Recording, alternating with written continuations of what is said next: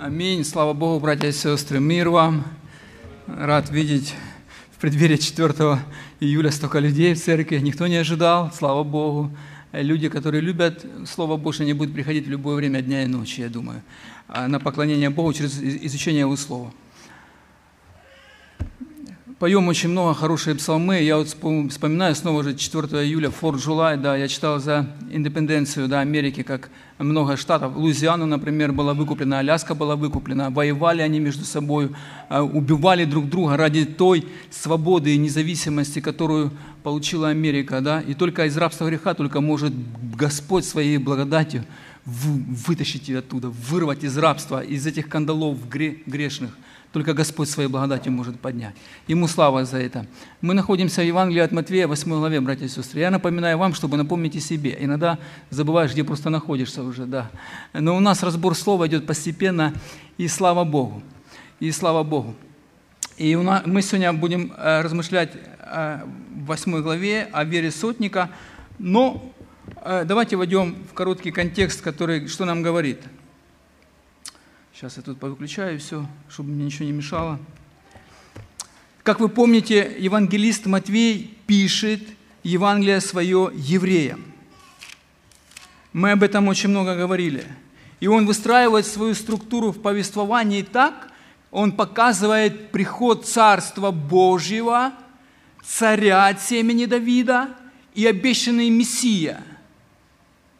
И потом он дальше развивает эту мысль и очень много цитат из Ветхого Завета. Очень много. Он просто, Матвей просто пропитан цитатами из Ветхого Завета. Он не ссылается ни на свои какие-то э, понимания. Он, он, он ведомый Духом Святым, он вспоминает тексты Священного Писания, которые были оставлены э, через весь закон и пророков, и он их цитирует, и он потом начинает рассказывать, как Иисус Христос, э, когда возрос, он выходит на служение через крещение Иоаннова и через искушение в пустыне, помните, да?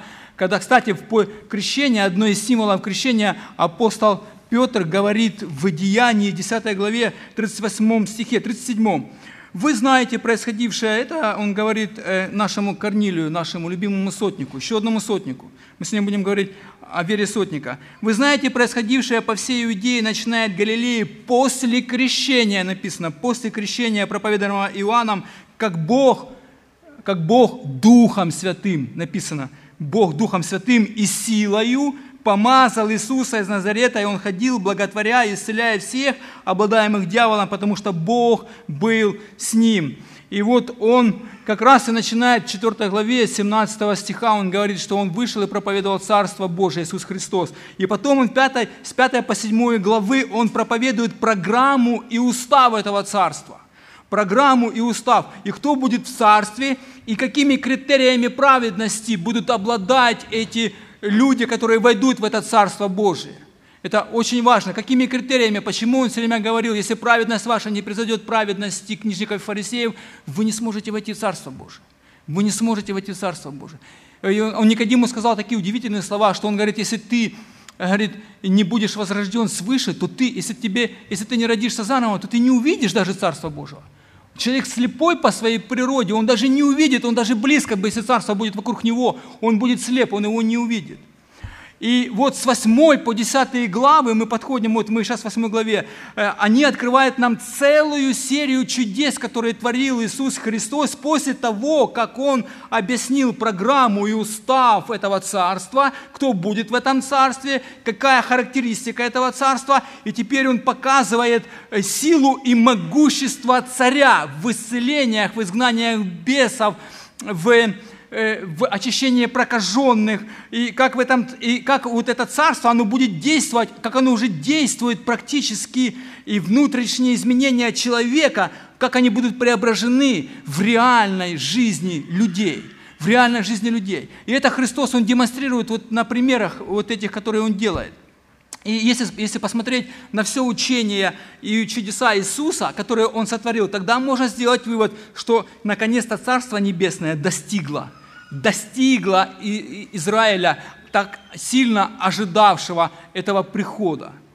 А, и теперь, смотрите, все исцеления с 8 по 10 главу – это власть над духовным миром, все исцеления, повиновение природы и стихии Слову Иисуса Христа подводит нас всех к вопросу, всех, к нас приводит сегодня к вопросу для нас. Не что нам делать, как попасть в это царство, а кто Христос и как мы относимся к Нему.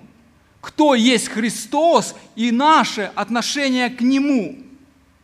И если все чудеса, исцеления и знамения были предназначены не для того, чтобы родить в людях веру. Послушайте внимательно. Все э, исцеления и знамения и чудеса были предназначены не для того, чтобы, э, чтобы эта вера возродилась в людях, возродилась, а чтобы выявить эту веру у людей, которые жили там на то время, когда Иисус Христос проповедовал о Царстве Божьем, чтобы выявить, у кого она есть.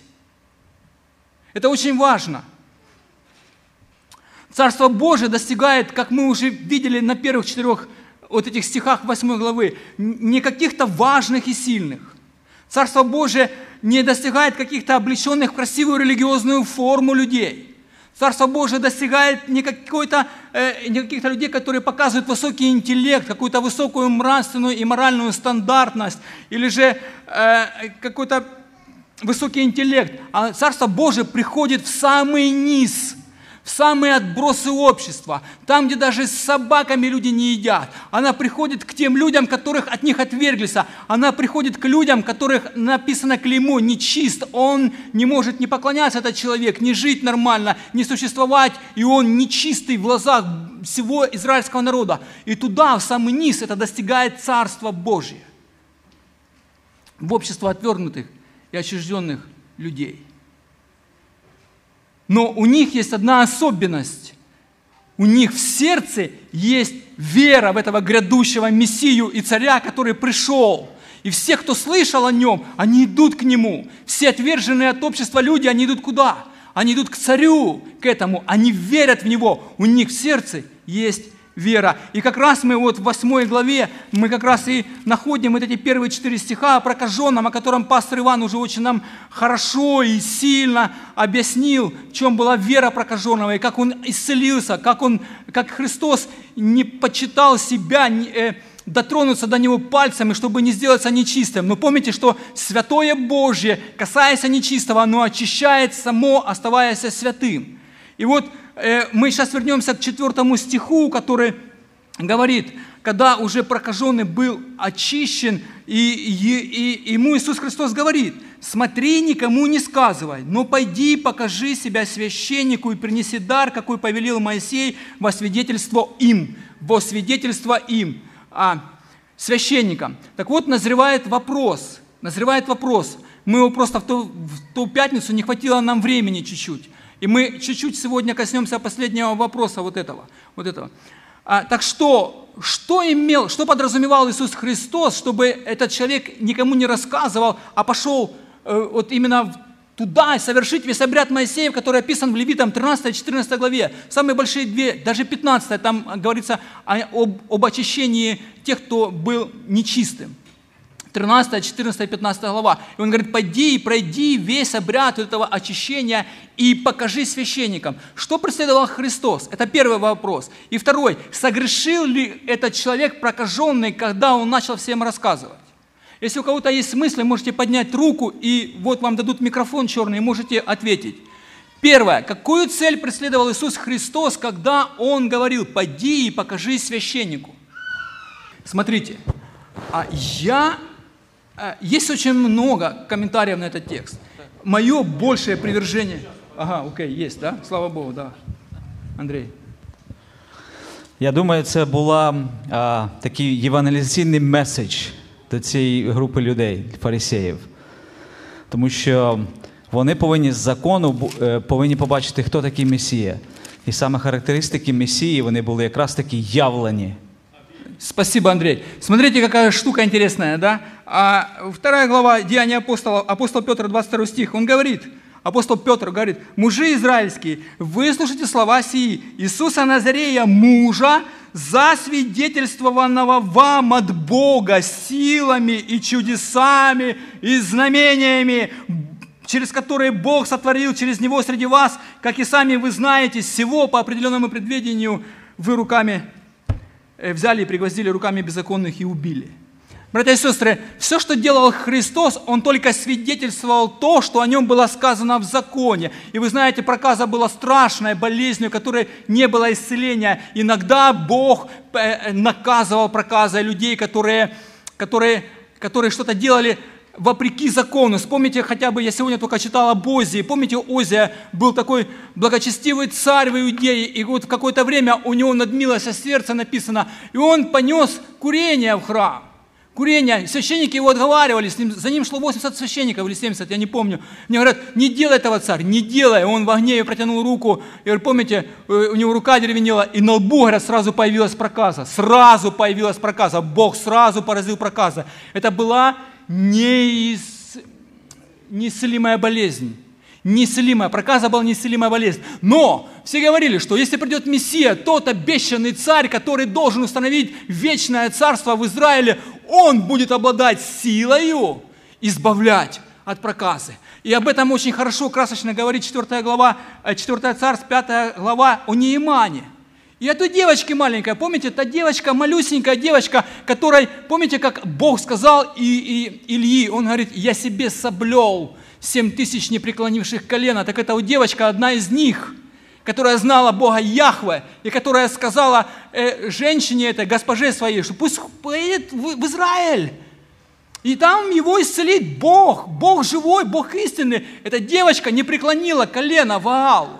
Мы, если мы думаем, что это какие-то мужи там сильные, нет. Это из всего народа израильского Бог выбрал 7 тысяч человек. И когда Нейман, помните, приехал и привез дары, и приехал куда? Не к, не к Елисею, а приехал он к царю. То царь что говорит? 7-8 э, стих 4 царь. Царь израильский, прочитав письмо, потом он говорит, разодрал одежды свои и сказал, и сказал, разве я Бог?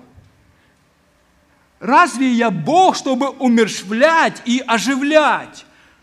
Что Он посылает ко мне, чтобы я снял с человека проказу его. Братья и сестры, и когда Христос посылает этого человека, очищенного от проказы, Он говорит, пойди, пройди весь этот церемониал религиозный очищения, чтобы священники, увидя, что ты очистился от проказы, спросили, кто это, кто тебя очистил, и почему ты очистился, и где тот Мессия, который очистил от проказы человека? Моментально, моментально, и не побоялся прикоснуться к его руке. И этот человек прокаженный, он знал, что это есть тот Мессия, он слышал о нем, он слышал, что он исцеляет и бесов изгоняет. И он пришел к нему как последний к надежде, положив у его ног свою веру, и он увидел это чудо в своей жизни, исцеление. Это уже ответ на второй вопрос – и, конечно же, этот вот он с исцелением этим получил прощение величайшее. Конечно, его радость переполняла его сердце. Конечно, он не побежал в храм. Конечно, он радовался. Он радовался, потому что он был не только очищен, но он был прощен по своей вере. Он был прощен по своей вере в Иисуса, не в исцеление. Он говорит, Господи, если можешь, да, если хочешь, как там, Леня? Если хочешь, он, он говорит, Господи, это Твоя воля. Я верю, что ты можешь это сделать, но это пусть будет твоя воля. И в этом вот выражается вот эта вот вера, вера, спасительная вера в Яхве. Он верит, что Бог может его исцелить. Вот, вот он, вот он стоит перед ним, этот Мессия, который может его исцелить. И он получает исцеление. И она его спасает. И он радуется об этом. Он радуется. Давай, Олег, говори. сказав їм навпаки, заважало Ісусові Христові війти в місто.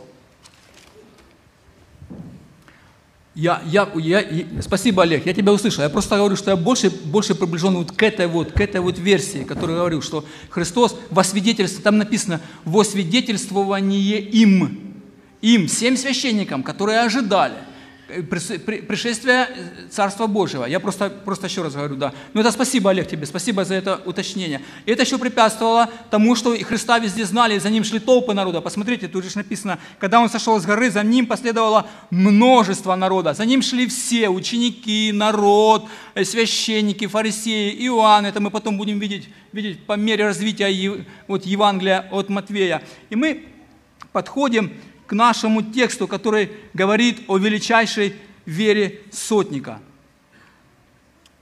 Когда же, читаю, 5, с 5 стиха. «Когда же вошел Иисус в Капернаум, к нему подошел сотник и просил его, «Господи, слуха, слуга мой лежит дома в расслаблении и жестоко страдает».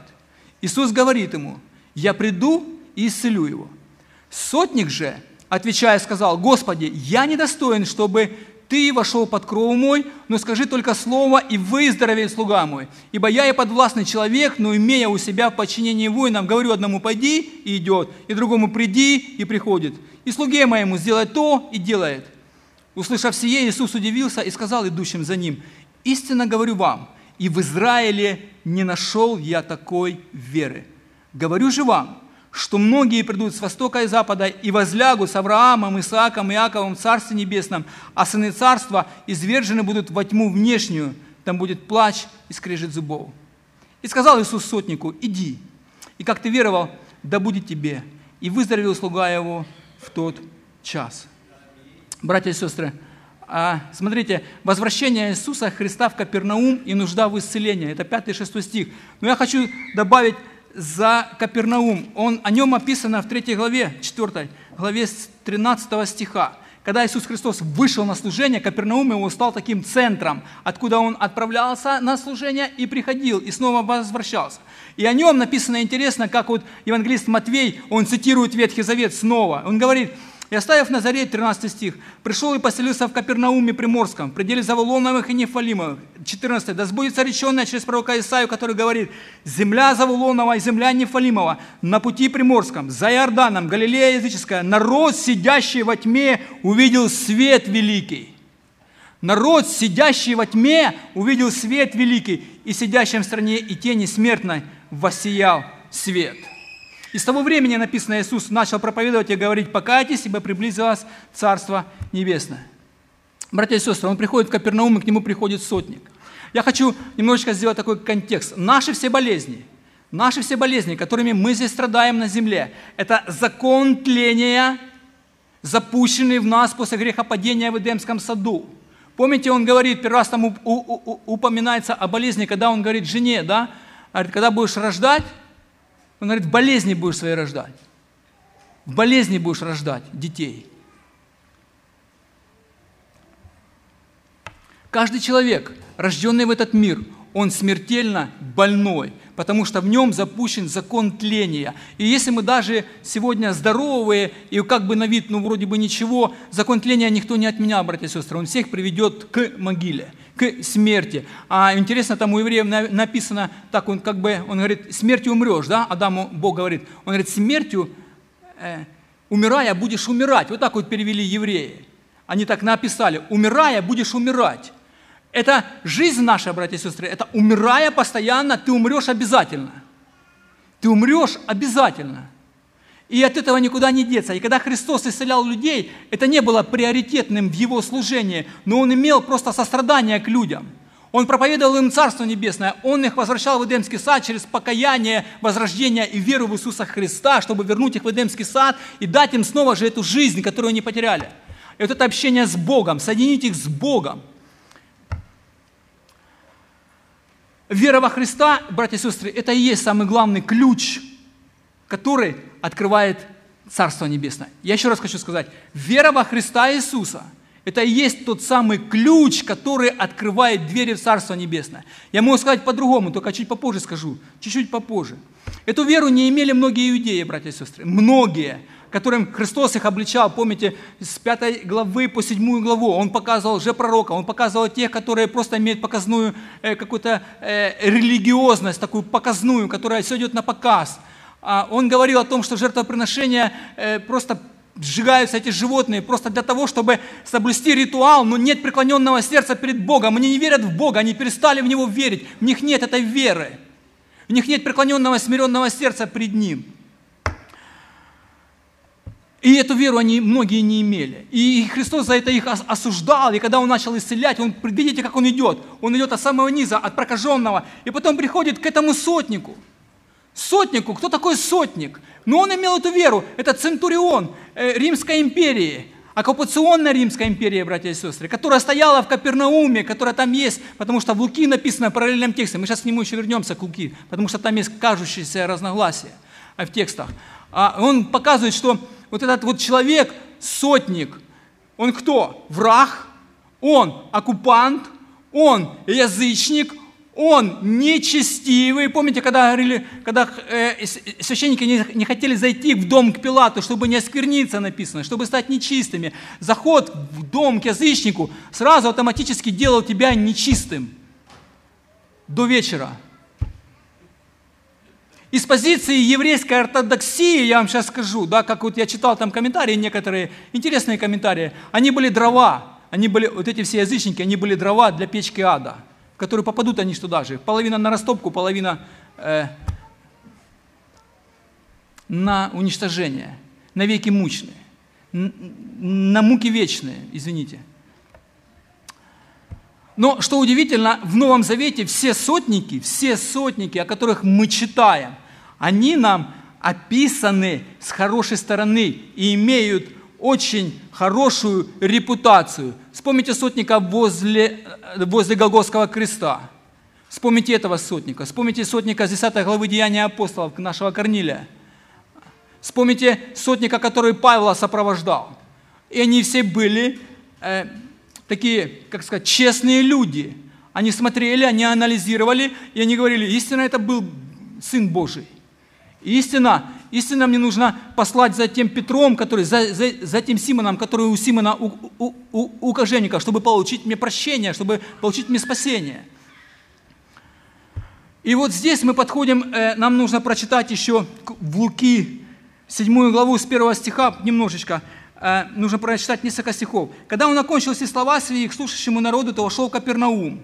И у одного сотника слуга, который он дорожил, был болен при смерти. Услышав об Иисусе, он послал к нему иудейских старейшин просить его, чтобы пришли исцелить слугу его. И они, придя к Иисусу, просили его убедительно. Тут кажется такое противоречие, что там вроде бы сотник сам пришел, а там пришли старейшины. Так вот, мне кажется, все склониваются, э, склониваются к тому, что более детально в некоторых случаях описал евангелист Лука. Почему? Потому что пресс-секретарь, он выступает от имени президента – а министр иностранных дел, он выступает от имени страны. А когда говорят, что, например, Билл Гейтс заработал миллиард долларов, это значит, что вся корпорация его заработала. Это все работали на него, но от него имени.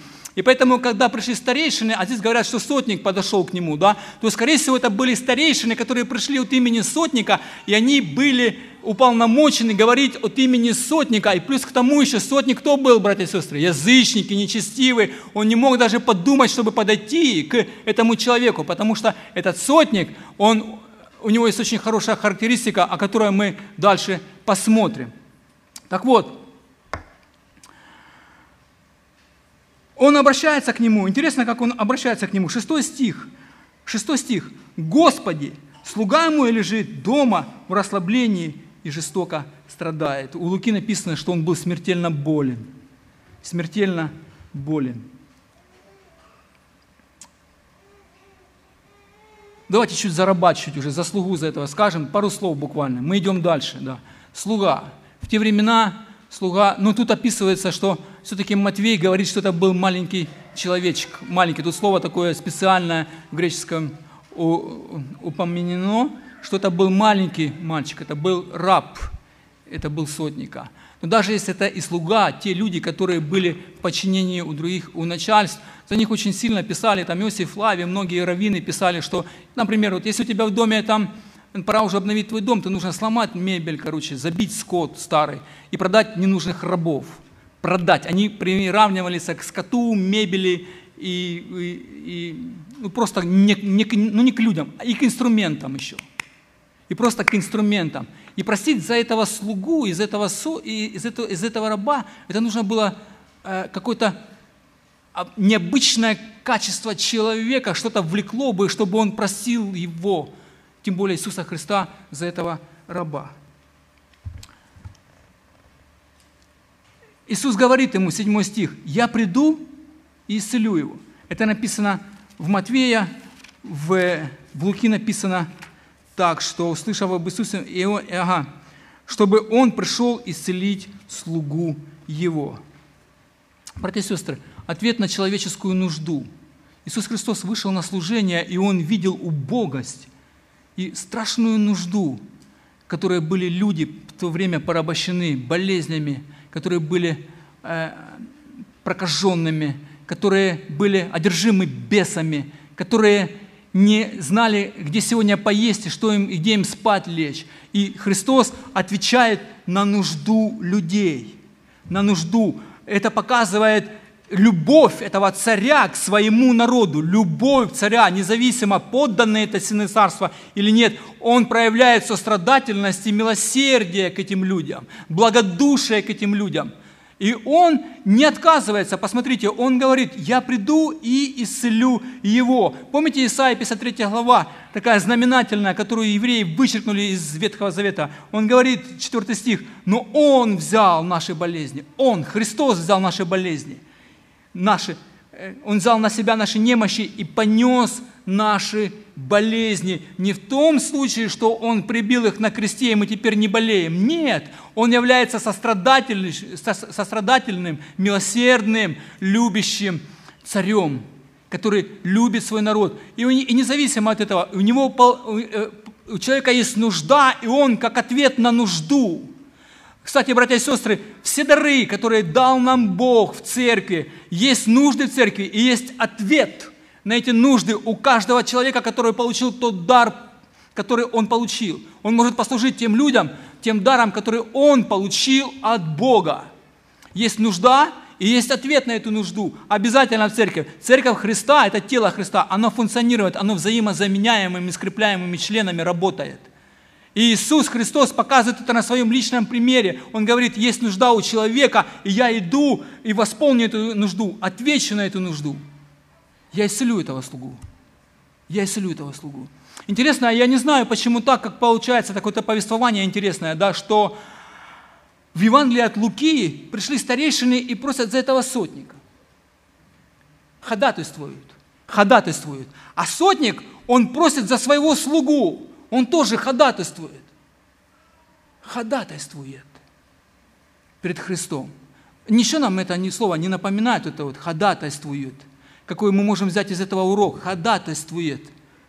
Многое может быть молитва праведного. Ходатайствует за другого человека перед Богом. Стоит в проломе за другого человека. Ходатайствует. И тут раскрывается вера сотника. Раскрывается вера сотника. 8 и 9 стихи. Он говорит, сотник же, отвечая, сказал, братья и сестры, если есть у кого-то что-то дополнить, поднимайте руку, микрофон есть. Он лежит там, увидите, он Андрей есть. Дай, дай, дайте, пожалуйста.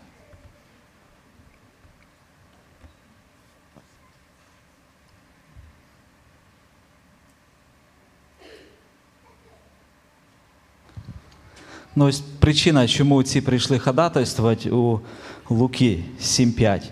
Бо він любить народ наш та для нас синагогу поставив. О, Тобто, Андрей, да, тобто це сотник, який. мы идем к этому, мы идем. Ты же помнишь, А. что я его не дочитал этот стих. Да, мы идем так постепенно, постепенно. Добре.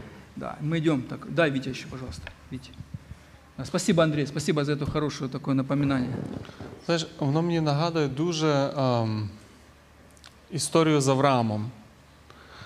Авраам він стоїть перед Богом, і він якби. Ходатайствует за лота. Дивись, ні, дивися, він каже. Бог йому, Бог йому говорить, добре, ну, там 50 праведників, да? і Бог йому каже, добре. І оцей момент, який, який бачиш от в, тій ті- в цій людині теж, ця віра, яка ходатайствує, вона впирається в яку якість Бога. От в Авраам він пам'ятав, що Бог є справедливий і милостивий. І він якби на то напирав. Тут ти бачиш віра, яка ходатайствує, вона впирається в владу Бога. Во всемогущество. Тобто він всемогущество. От цей момент дуже інтересний. Він, я не знаю, звідки він це знав, або звідки він навіть бачив оцей, або десь читав, чи якби чув, що він якби там грек чи римлян. Звідки міг це знати? Ну, там, у нього Там там написано- свої боги, да, там, якби, Третий ці, а- там написано, сотник, услышав об Иисусе. Значит, он Я маю на увазі, звідки він це це просто якби розуміти Бога, що Бог Його Слово не просто має владу там якихось грецьких як богів, а Бог Його Слово має владу над життями, над хворобами, над, над під, підчиняти собі, це велике є, знаєш. Але у цей момент віри, якби віра, вона впирається в якість Бога, вона впирається в його всемогутність, і вона це бачить, і вона за це воює. Оце якби я, я от його бачиш в його житті, що ця віра, вона воює, вона ходатайствує, але вона цей робить крок. Він ж Бог йому сказав, добре, я піду. Ну що тобі ще треба? Да? Але от ти бачиш Бога, і ти знаєш, що він може зробити, і ти робиш крок далі.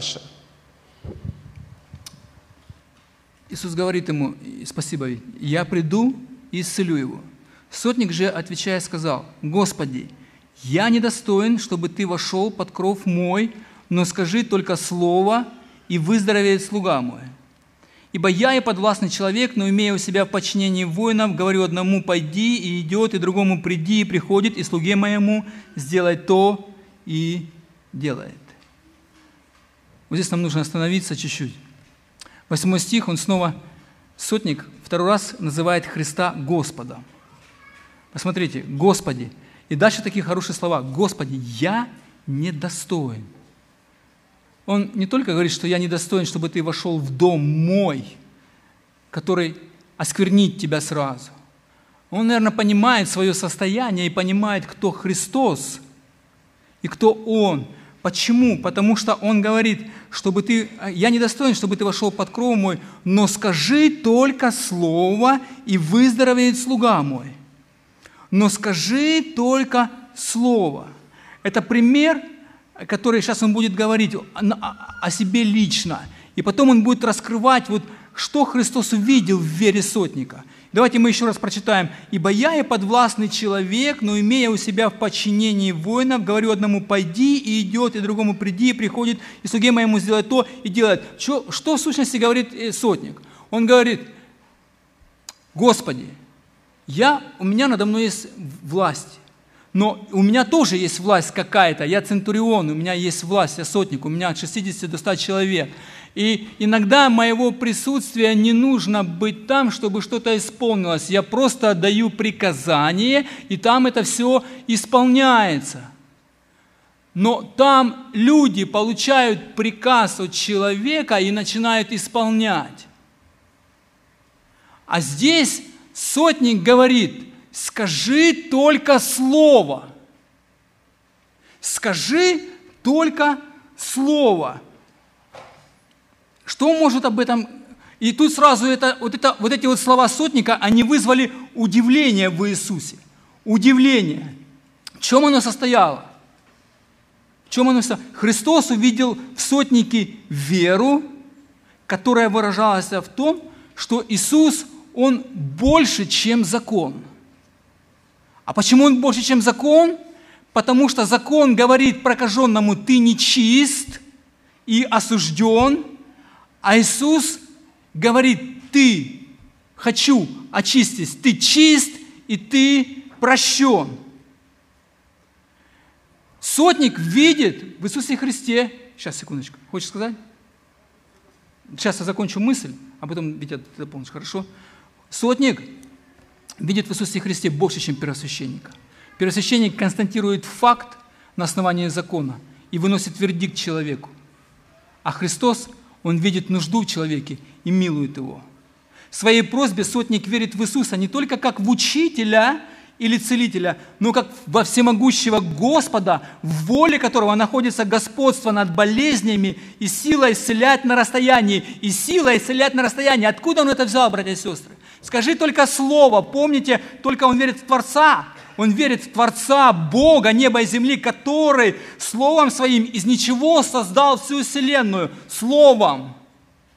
Он, и он верит в Яхве, который был источником жизни и, и который вот, освободил эту жизнь. Он источником жизни, и он вызвал жизнь в этот мир, вызвал эту жизнь в этот мир. И он, его вера сотника выражается в том, что он верит в этого Христа как в Яхве, как в Бога, как в Мессию, как помазанника, как в царя, который должен прийти на основании того, что он говорит, Господи, скажи слово, скажи слово, Твое слово, оно, жив, оно животворит. Это слово от Бога. И он в это верит, истинно верит. И что происходит? Иисус увидел в сотнике вот эту вот частичку царства. частичку царства. Но чтобы увидеть веру в сотники, нужно какие-то, какие-то, какие-то, ну, действия, наверное, да, какие-то, да? Вера без дел мертва или как? Или как? Давай, подожди, Витяч, давай, давай, давай, скажи. Якраз про це. Я думаю, що може. Я, мені б дуже цікаво хотіло ем, на це питання, що ти тільки би почав, е, поділи, щоб ми поділилися. Ві, е, віра, ходатайство, що віра, це перед тим, да, вона впирається в всевладність Бога. Амінь. Вона це бачить і вона може за цього е, ходатайствувати. Тут і другий момент. Момент, ем, він каже: Я недостойний. Недостойність, як я, я розумію, недостойність вона виявляє мою залежність від когось, від Бога. Тобто він, він каже, я недостойний, але він якби виражає оцим свою залежність від того, хто може це зробити. А, мене вже мене переслідує е, така якби фраза з Біблії. І може хтось поділиться, от як він переживає, переживав оцю момент розуміння залежності від Бога. Є така фраза в Біблії, він каже: Я є порох і попіл. Вона не раз зустрічається, правда? І я собі так думаю: от, ну, скажімо, не раз це люди говорять. Можна сказати, я пісок. Ну, камінь не скажеш, бо камінь щось тверде. А, пісок, хоч стекло з нього роблять, знаєте, якби ну, переплавив, зробив. Там лежиш. Порох, ти я. І оцей момент, е, як би сказати, от, ем, ти розумієш, ти не є навіть пісок, ти просто порох. Якби... Прах, прах, так.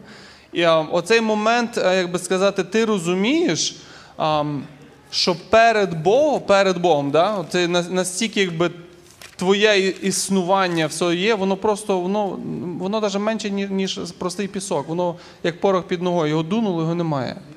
Переважно ми відчуваємо такий момент, якісь переживання або якась хвороба. Да? Ну, всі сильні тут. А тут раз Господь торкнувся, і все, і ти поняв, що ти насправді порох. Насправді ти от ні, ніщо.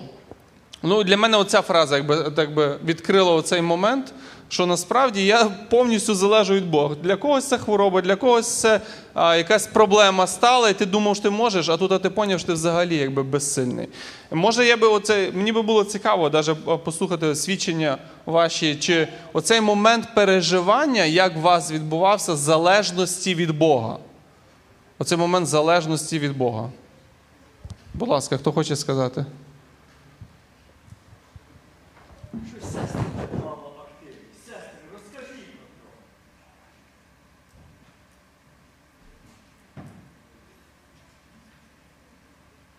Ну, знаете, я хочу сказать, спасибо Вите, у меня был этот пункт, я его просто пропустил, да, потому что, посмотрите, как старейшины говорят, он достоин.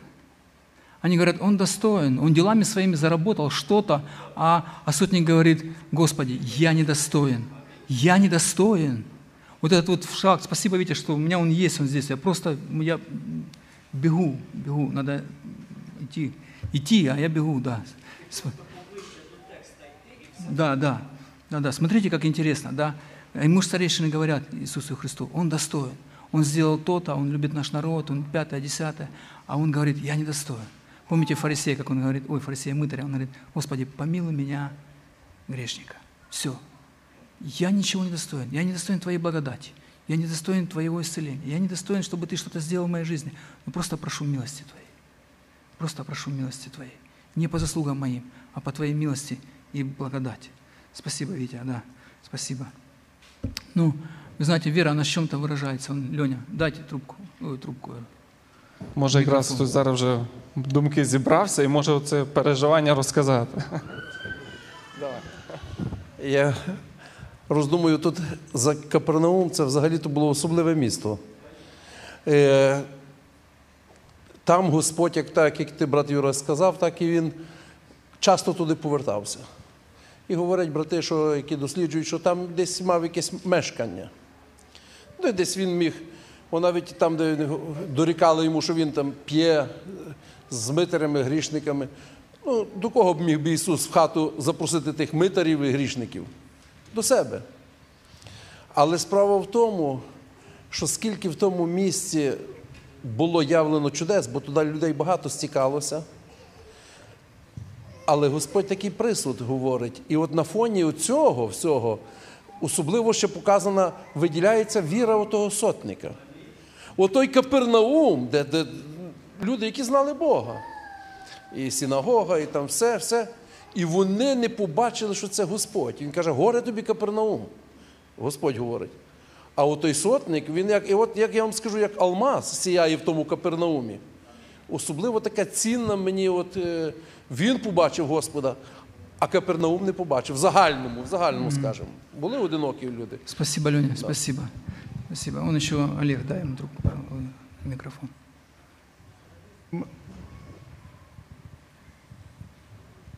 Взагалі, коли ми спочатку говорили, то ми говорили, що це Євангелія було написане для євреїв. І саме ці дві події, перша з прокаженим, а друга саме з цим сотником, показує відношення поган, якби в, в, ну, наперекір євреям ставиться приклад, що люди, яких ви відкидаєте, які вважаються нечистими, вони приходять до Ісуса Христа і вони визнають себе якби нижчими. Скажімо, в чому заслуга цього сотника була перед єврейським народом? Тим, що він побудував синагогу. Але чи сам він міг відвідати синагогу, чи ні? Я думаю, що він не міг відвідати синагогу. І тому в нього і таке запитання виникає, що він себе ставить нижче, тому що він дивиться, Ісус Христос це єврей, по-перше. І чи єврей захоче зайти до нього під діму, до нього, того, який хоче також мати спасіння, шукає і хоче вірити в того самого Бога. Спасибо, Олег. Я это, это, я это говорил просто в начале, может быть, ты прослушал. Спасибо. Спасибо. Смотрите. Вера, да? Вера. А помните первую заповедь, как э, Бог сказал, ну, вот, которую, помните? Возлюби Господа Бога своего всем сердцем своим, всем душой, всей крепостью, да? всем разумением своим. Это первая заповедь. А вторая какая? Возлюби ближнего своего, как самого себя.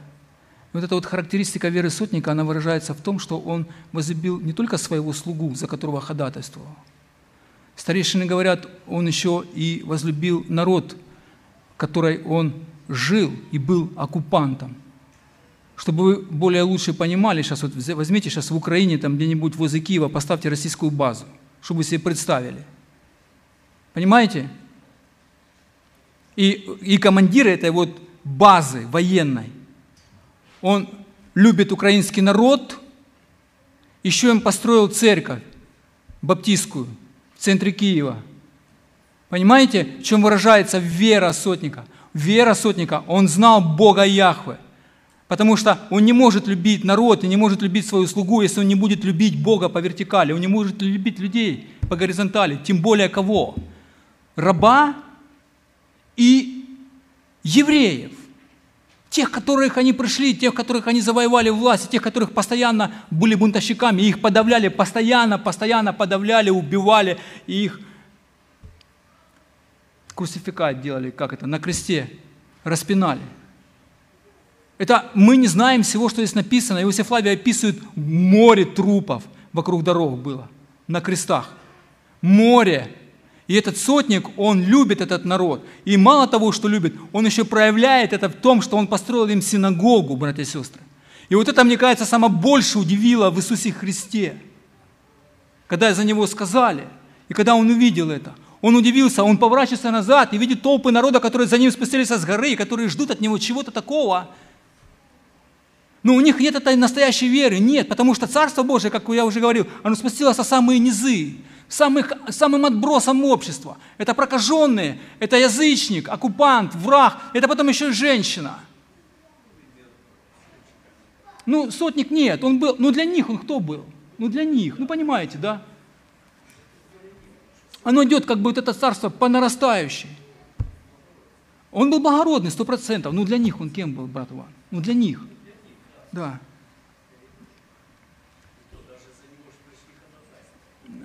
И он верил в Иисуса Христа, что он исцелит этого мальчика, слугу, он придет на него, там, я не знаю, что он там сделает, да.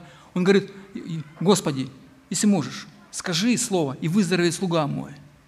Он верил не в то, что Христос исцелит этого слугу, а он верил в Иисуса Христа, братья и сестры. Он верил в Мессию. Он верил в Мессию. Помните первый вопрос, кто для нас Христос, если Он царь? Если Он царь, кто для нас Христос? А Христос, Он вчера, и сегодня, и во веки тот же, братья и сестры. И это в Его воле кого-то поражать болезнью, а кого-то исцелять. Сверхчудесно. Это Его воля. Абсолютно.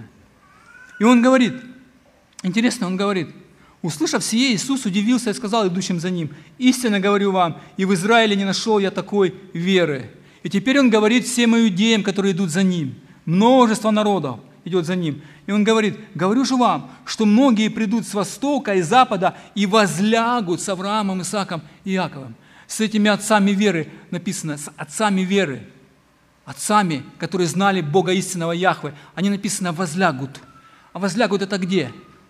Это на Перу, на Перу брачному Агнца, о котором еще Исаия в 25 главе с 6 по 9 стих говорит, «И сделает Господь Саваоф на горе сей для всех народов трапезу из тучных яств, трапезу из чистых вин, из стука костей и самых чистых вин, и уничтожит на горе сей покрывало, покрывающееся народы, покрывало, лежащее на всех племенах.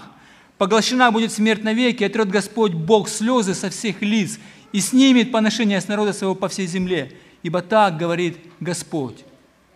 И скажут в тот день, вот Он Бог наш, на Него мы уповали, и Он спас нас. Все есть Господь, на Него уповали мы, возрадуемся и возвеселимся во спасение Его. Братья и сестры, Христос подчеркивает и всему израильскому народу, который идет за Ним, Он говорит, придут с востока и запада, тех, которых вы не знаете, и они возлягут на брачном перу. Это очень важно понимать, вот это осуждение неверия иудеев. Осуждение неверия. Ведь он дальше потом говорит, а сыны царства – цены царства, тем, которым было предложено это царство, те, которые выросли в этом царстве, те, которые были все потомками Авраама по плоти, но не все сыны царства будут, войдут в это царство Божье, но только те, кто духовную связь имеет с Авраамом по вере, по вере. Братья и сестры, посмотрите друг на друга – и увидите в себе этого человека, который соединился с Иисусом Христом через веру, и Дух Святой соединил через веру с Иисусом Христом, этот союз со Христом. Союз со Христом. И он говорит, вы возляжете с Иисусом Христом на брачном пире, с Авраамом, Исаком и Иаковом. А сыны царства сдержаны будут во тьму внешнюю, там будет плач и скрежет зубов – там будет плач и скрежет зубов. А теперь мы перейдем вот к этому Капернауму, который уже Леня нам объяснил. Он же говорит, что... А? Подожди, подождите. В 11 главе 23 стихе написано, «И ты, Капернаум, до неба вознешься, до ада не свергнешься». Проклятие идет на Капернаум. И действительно, сегодня раскапывали Капернаум, на нем остались развалины одной синагоги, которая была построена на той синагоге, в которую заходил Иисус Христос. Ее больше нет – этого города больше нет. Проклятие за неверие, потому что он говорит, сколько. Ибо если бы в Содоме явлены были силы, явленные в тебе, то он оставался бы до сего дня. Люди бы уверовали. Но говорю вам, что в земле Содомской отраднее будет день суда, нежели тебе. Апостол Петр, он, помните, я уже цитировал этот стих со второй главы Деяния апостолов, где он говорит, что мужи израильские, выслушайте слова сии. Помните, как Христос говорил, я уже просто возвращаюсь сейчас снова к той проповеди, что Он говорит, если словам моим не верите, то дела, которые я делаю, они свидетельствуют обо мне, потому что все евреи знали, что придет Мессия, который будет, будет исцелять прокаженных, который будет открывать глаза слепорожденным, который будет изгонять бесов из глухонемых и будет оживлять людей, которые пролежали больше, чем, чем три дня в гробнице. Потому что Он источник жизни. Он остановил Христос у Лазаря этот, этот закон тления. Он. И все евреи ждали этого Мессию. И когда Христос начал это делать шаг за шагом, они начали его что делать? Отвергать. Он говорит, тогда придут с запада и с востока. И этот сотник, у которого есть вера в, в Иисуса Христа, что он действительно этот царь который представляет свое царство и который силен и могущественен исцелять всякого рода болезни, изгонять бесов, горячки, пове- повелевать ветрам, морю, стихиям всем, останавливать и прощать грехи, братья и сестры. И все люди, которые веруют в такого Иисуса Христа, они будут в Царстве Небесном. Они будут в Царстве Небесном. И 13 стих. «И сказал Иисус сотнику, иди, и как ты веровал, да будет тебе. И выздоровел слуга в тот час. Знаете, он не пришел домой, не посмотрел на э, этого слугу, а он как бы чуть-чуть ему лучше стало, ну, температура спала. Он говорит, ну ничего, ничего, ты должен выздороветь вот скоро, потому что Христос сказал. Как делают в харизматических церквях. Здесь Слово. Послушайте, Слово. Слово Бога живого, у которого источник жизни. Он говорит, иди, иди. Выздоровел твой слуга. Сразу. Безостаточно. Он выздоровел. Братья и сестры, сегодня Христос может исцелить, но это Его воля. Мы сегодня должны относиться к Христу с таким очень пониманием. Дай, пожалуйста, микрофон Ивану. У кого микрофон? Поднимите руку. Андрей, дай, пожалуйста, Ивану микрофон.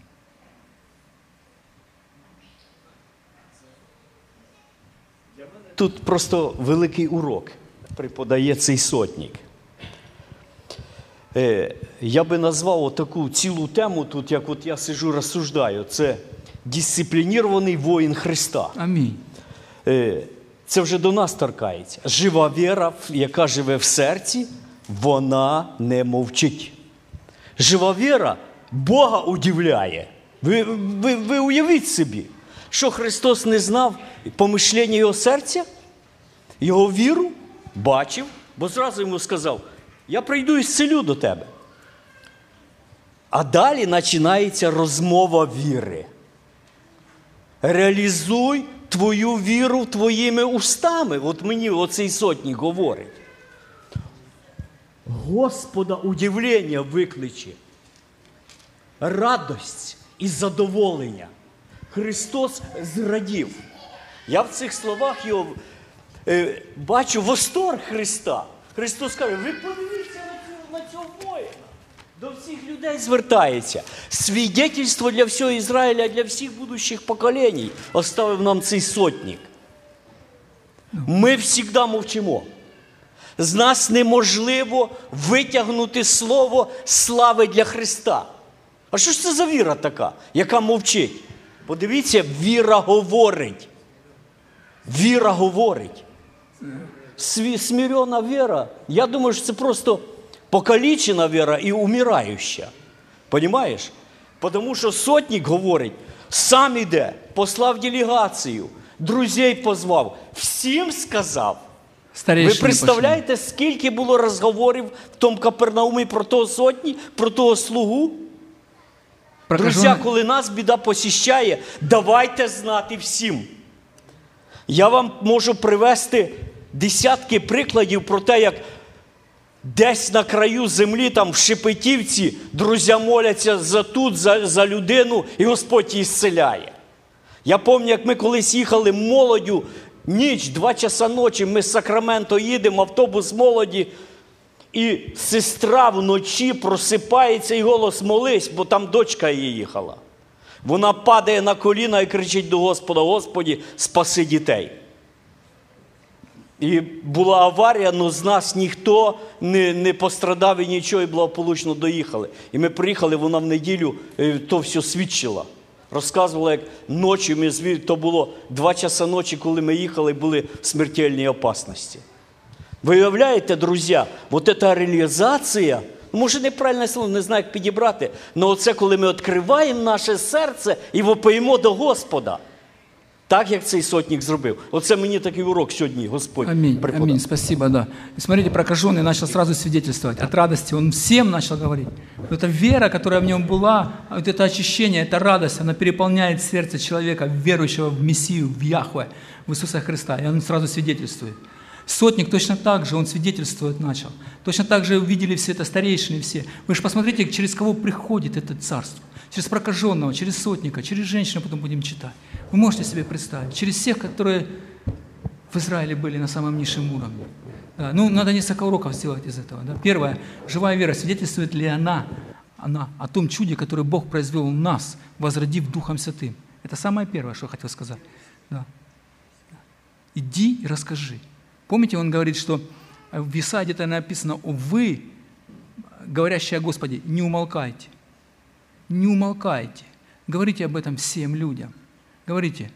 У меня, знаете, я просто не хочу себя хвалить, не, ну просто это будет куча. У меня везде, где можно, буклеты на испанском, на русском, на английском языке. Я сегодня только в парке, я поехал с детьми, я, я встретил нашу, нашу пару людей. Мы шли с ним по дороге с детьми, я с ними разговорился, и так говорю, вот там Библия говорит так, а Библия говорит так. Он говорит, ну ты что говоришь? Я говорю, не, не я, я говорю, Библия говорит. Библия, я только цитирую Библию. Я говорю, вы здесь давно, он говорит, да, 19 лет с Киева, все такие хорошие люди. Такие, я ему говорю, это Gospel Jesus Christ.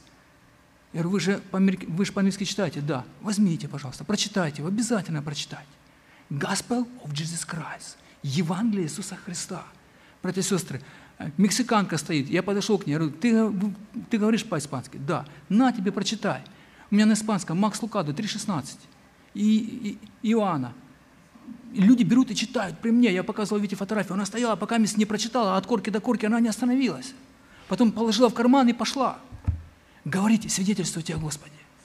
О том чуде, которое Бог сотворил в вас через веру, по благодати своей. Второе, если мы были однажды возрождены через эту благодать, через эту веру до Царства Небесного, возрастаем ли мы в доверии к нашему Царю? Кто для нас Христос? Возрастаем ли мы Ему как Царю? Мы понимаем ли, что Он благ? Царь, Христос, Мессия, Бог, давая нам царство, оставляя нам наследие царства, Он благ своим. Благ. Вот теперь посмотрите на свою жизнь и подумайте, где же это благо? Очень трудно его увидеть за всей этой суетой, мишурой, болезнями, кучами неприятностей. Но Бог благ вам. И она в будущем, надежду, когда мы смотрим. Надежда на Иисуса Христа. Третье. Расширяется ли через нашу веру, вот эту спасительную, засвидетельственную, подкрепленную любовью и добрыми делами Царство Небесное? любовью и добрыми делами. Посмотрите на сотника. Он любил свою слугу, раба, он любил этот народ, он построил им синагогу. Вера, вера, живая вера, она без дела, она ну, не действенна, ее нельзя. Она, если она есть, то она есть, она будет выливаться в любовь друг к другу, к людям, которые вокруг нас. И какие-то дела, которые будут свидетельствовать о том, что у нас эта живая вера есть. И самый последний вопрос, просто проанализировать, я для себя всегда его анализирую. Самый главный вопрос – еще один. Если Иисус Христос, Он для нас царь Царства Божьего, мы как церковь Его, ожидаем ли мы Его пришествия? Мы, братья и сестры, как церковь Его, ожидаем ли мы Его пришествия? И живем ли мы в свете этого пришествия? Пусть нас Господь благословит и сохранит и даст мудрости жить во свете этого Царства, которое осветил наши сердца Духом Святым и ввел нас в свое славное Царство. Ему слава. Давайте благодарить Бога и славить Его. Аминь.